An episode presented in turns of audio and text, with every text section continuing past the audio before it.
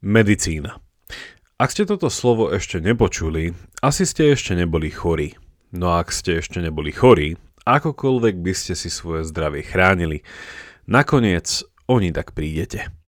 Čo to ale znamená povedať, že niečo je choroba a čo je toto zdravie, o ktoré nás oberá?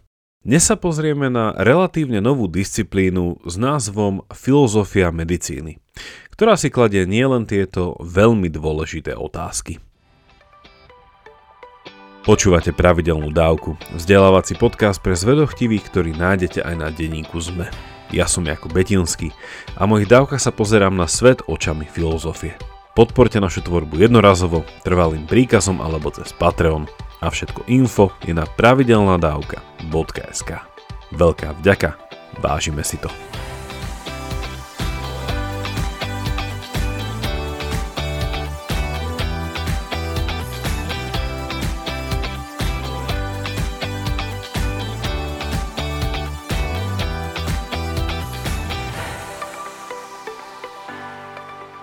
Zdravie a choroba.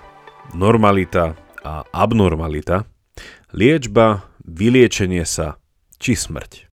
Filozofia medicíny ako filozofia každej inej oblasti ľudského skúmania sa v prvom rade pozera na význam základných medicínskych pojmov. A asi vás neprekvapí, keď poviem, že nie sú ani zďaleka tak jednoznačné, ako na prvý pohľad vyzerajú.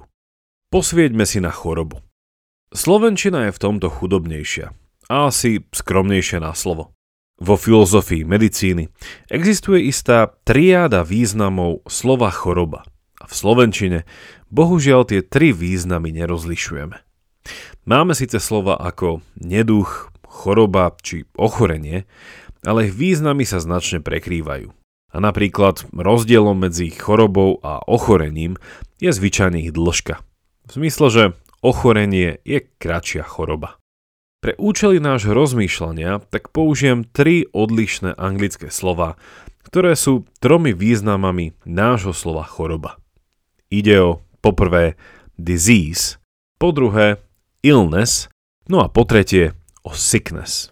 Ak máte kreatívneho ducha alebo poznáte existenciu slovenských prekladov, určite mi napíšte, s akými troma slovami by ste pracovali v slovenčine prípadne v češtine.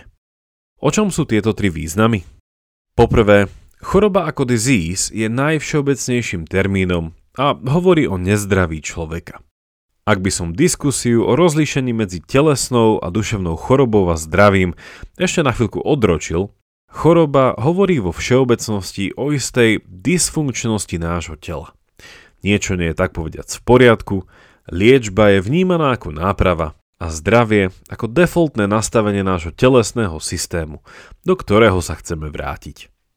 Choroba v tomto prvom zmysle je popisom skutočnosti, ktorá je pozorovateľná, skúmateľná, merateľná a zmierniteľná a v tomto duchu ide o objektívnu realitu. Cieľom odborníkov a profesionálov v oblasti zdravotníctva je takto chápanú chorobu vyliečiť. Po druhé, Choroba ako illness je termín, ktorý popisuje trochu odlišný fenomén. Jeho základom sú naše emócie a ľudská skúsenosť, ako napríklad vo vzťahu s našim prežívaním úzkosti, strachu, bolesti a utrpenia vo všeobecnosti. Podľa niektorých autorov v rámci filozofii medicíny je dôležité podotknúť, že i keď sa zdá byť toto druhé chápanie choroby ako subjektívne, Stále sa vieme dostať k poznaniu chorobného stavu druhej osoby cez jej slovnú výpoveď. Spoločný jazyk, ktorý na popis daného fenoménu používame, či cez napríklad sken mozgu. Cieľom odborníkov a profesionálov v oblasti zdravotníctva je vzhľadom na toto chápanie choroby priniesť chorej osobe úľavu, starostlivosť alebo tíšenie bolesti. Do tretice je tu choroba ako sickness – Tí z vás, ktorí hovoríte po anglicky, ste sa možno podstatné slova illness a sickness naužili používať synonymicky, ale predsa len je tu rozdiel. Opisne ide v slovenčine o to, že slovo choroba, alebo ak poviem som chorý, nemá len rozmer neosobnej a osobnej interpretácie a aplikácie, ale má tiež rozmer spoločenský. Tretí význam slova choroba je tak spoločenský, sociálny a s ním spojené rozmýšľanie o zdraví a zdravotnej starostlivosti z pohľadu spravodlivosti a obmedzenosti zdrojov. Opäť, v slovenčine to nemáme dostatočnú slovnú zásobu, ale v angličtine sa slovo sick používa napríklad vo fráze sick leave či sick note, pričom tá prvá znamená práce neschopnosť zo zdravotných dôvodov, naša stará známa PNK, a druhá fráza je potvrdenie od lekára o tejto práce neschopnosti. Toto tretie rozmýšľanie o chorobe je tak už v spomínanom kontexte spoločenskej spravodlivosti, teda či mám alebo nemám na niečo zákonný nárok a tak ďalej.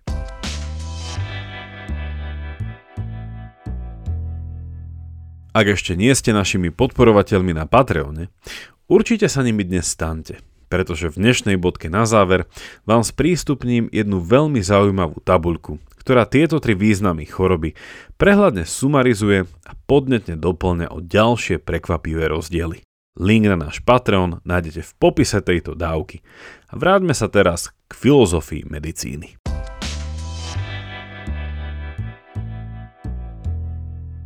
Začali sme rozlíšením troch naozaj rôznych významov slova choroba.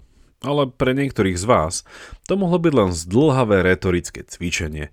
A chceli by ste vidieť nejaké naozaj matateľné rozdiely či konflikty v tom, čo spoločne chápeme ako zdravie a choroba.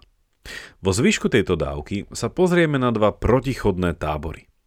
Najprv priblížim spor medzi tzv. reduktivizmom a holizmom a následne medzi sociálnym konštruktivizmom a realizmom. Čo je to teda skutočne zdravie a choroba? Aj keď som v úvode povedal, že filozofia medicíny je relatívne mladá disciplína v rámci filozofie, konkrétne ako vetva filozofie vedy, Spor a argumentačné výmeny medzi reduktivizmom a holizmom vieme vystupovať do začiatku či polovice 20. storočia. Začneme s definíciami. Povedané všeobecne. Reduktivizmus je metóda či proces zmenšenia, teda redukcie, komplexných objektov, fenoménov či dejov na ich základné časti, pričom celok je chápaný ako súčet týchto individuálnych častí. Ak chápeme medicínu a živé vedy ako také, ako reduktivistické, medicína by tým pádom pracovala so živým organizmom ako kompozitom zložených z buniek a molekúl a štúdium týchto častí je dostačujúce nielen na pochopenie života a fungovania daného organizmu, ale možno aj samotného života. Holizmus je opačná pozícia. Základ slova je odvodený z gréckého slova holos, čo znamená celok. A zatiaľ čo pri reduktivizme je celok súčet jeho častí, holizmus tvrdí, že celok, ako napríklad živý organizmus, akým je napríklad človek, tak celok je vždy viac ako len súčet jeho častí. Človek je tak nezredukovateľný a nerozložiteľný na bunky a molekuly. Teda, aby som pravdu povedal, samozrejme, že sa takto rozložiť dá, ale otázka je, či táto redukcia umožní naše lepšie a presnejšie chápanie toho, kým človek je. A čím je napríklad aj choroba a zdravie, ktoré sú jeho súčasťou či nedostatkom.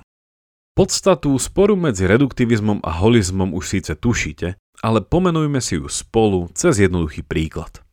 Ak má navrh reduktivizmus, biomedicínsky výskumník je oprávnený myslieť si, že príčina duševného psychického ochorenia je dysfunkcia v mozgových procesoch či mechanizmoch, napríklad na molekulárnej úrovni. Následne je tento druh ochorenia klasifikovaný rovnakým spôsobom aj na úrovni klinickej praxe a výsledkom je liečba farmakami. Inými slovami, Duševné, psychické či mentálne ochorenie je len formou fyzického ochorenia. S tým rozdielom, že na inej a oveľa nižšej úrovni medicínskej analýzy.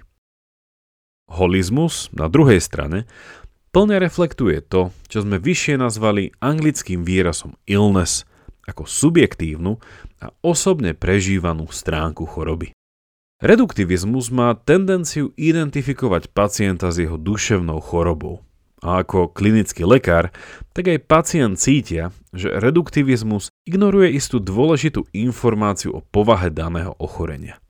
V kontexte holizmu tak nejde výhradne len o obnovu pacienta pomoc dostať ho do jeho predchorobného stavu, tak povediac obnoviť jeho zdravý default, ale cieľom kliniky je pomôcť mu pochopiť, čo táto choroba, illness, znamená pre jeho život.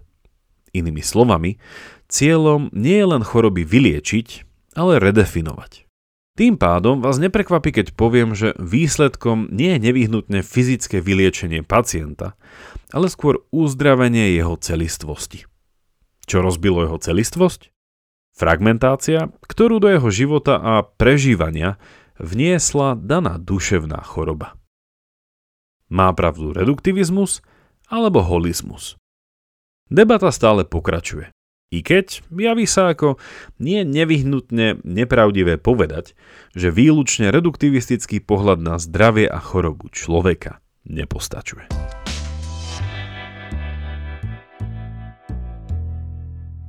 Záverom dnešného rozmýšľania o mnohotvárnosti povahy choroby a zdravia sa pozrime na ďalší spor – Tentokrát na debatu medzi tzv. sociálnym konštruktivizmom, teda antirealizmom a realizmom. Otázka na úvod znie. Kde existuje choroba? V tele, teda v objektívnej realite, alebo v našich hlavách, teda v spoločensky podmienenom a meniacom sa kontexte. Začneme opäť definíciou pozícií. Realizmus je filozofickým postojom, že naša realita je tvorená aj pozorovateľnými objektami a udalosťami, ktorých existencia je nezávislá od pozorovateľa. Inými slovami, objektívna realita nezávisí na našej schopnosti uchopiť ju našim jazykovým aparátom a či už sme na tomto svete alebo nie, pre jeho zmysluplnosť sa nič nemení. Ak si ako príklad zoberieme termíny z nášho jazyka ako už spomínané bunky či molekuly, ich existencia je nezávislá od toho, ako o nich premýšľame a do akého zmysluplného celku si ich cez náš jazyk a vedecké poznanie vieme zaradiť. Na druhej strane sú tu antirealisti, alebo sociálni konštruktivisti či konštruktéry, ktorí tvrdia presný opak. Existencia vonkajšieho sveta celého závisí na nás ako jeho pozorovateľoch. Použijúc jeden známy príklad, to poviem takto. Ak by padol v lese strom, ale na okolí by nebol nikto, kto by počul jeho padanie a dopad, tým pádom nezaznel žiadny zvuk. Realita je konštruovaná našimi mysľami, teda našim jazykom a myšlienkami, ktoré spája do celkov a tento proces konštrukcie sa deje na báze spoločenských a kultúrnych hodnôt. Antirealizmus je nakoniec skeptický voči vede a vedeckej metóde, ak je veda chápaná ako objektívne pravdivá a nezávislá od nášho subjektívneho vnímania sveta. Spor medzi realistami a antirealistami je prítomný aj v rámci filozofie medicíny a je viditeľný dokonca aj v klinickej praxi. Začneme s touto zjednodušenou otázkou. Akým spôsobom existuje podstata nejakej choroby alebo podmienky pre jej existenciu? Sú táto podstata alebo podmienky reálne alebo nie? Poznáte síce odpoveď každej strany sporu, ale zamyslíme sa nad nimi v kontexte depresie. Podľa realistov existuje objektívne pozorovateľná entita s menom serotonín, a tento neurotransmiter existuje v objektívne pozorovateľnom mozgu a jeho nízka hladina je reálnou podmienkou na manifestáciu depresie.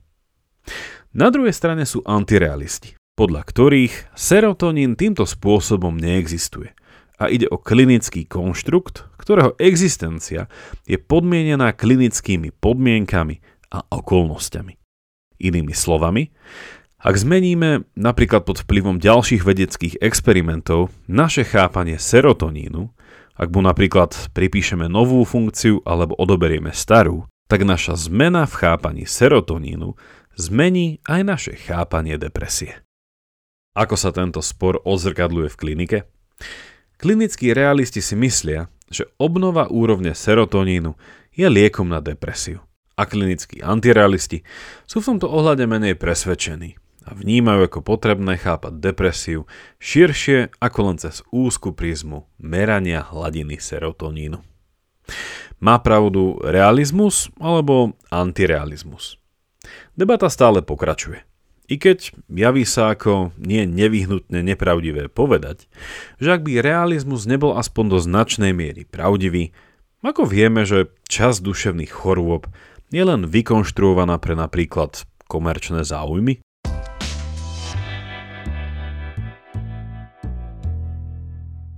Toľko na dnes a ďakujem, že ste ma počúvali až do konca. Hovoril som o troch významoch slova choroba, objektívnom, subjektívnom a sociálnom a potom sme si rozanalizovali dva významné spory v rámci filozofie medicíny. Rozpor medzi reduktivizmom a holizmom a potom medzi realizmom a antirealizmom. Na ktorej strane týchto sporov sa nachádzate vy? Aké je vaše chápanie choroby a zdravia? Napíšte mi na jakub zavináč pravidelnadavka.sk a tiež mi tam hoďte akýkoľvek koment alebo otázku. Ako som už spomenul, aj táto dávka má záverečnú bodku a v dnešnom extra obsahu pre našich podporovateľov na Patreone poviem ešte niečo viac o významovej triáde konceptu choroby a nájdete tam aj podrobnú tabuľku so zaujímavými informáciami naviac. Link na bodku nájdete v popise tejto dávky. Ďakujeme, že aj touto formou podporujete našu podcastovú tvorbu. Teším sa na vás na budúce, buďte zvedochtiví a nech vám to myslí.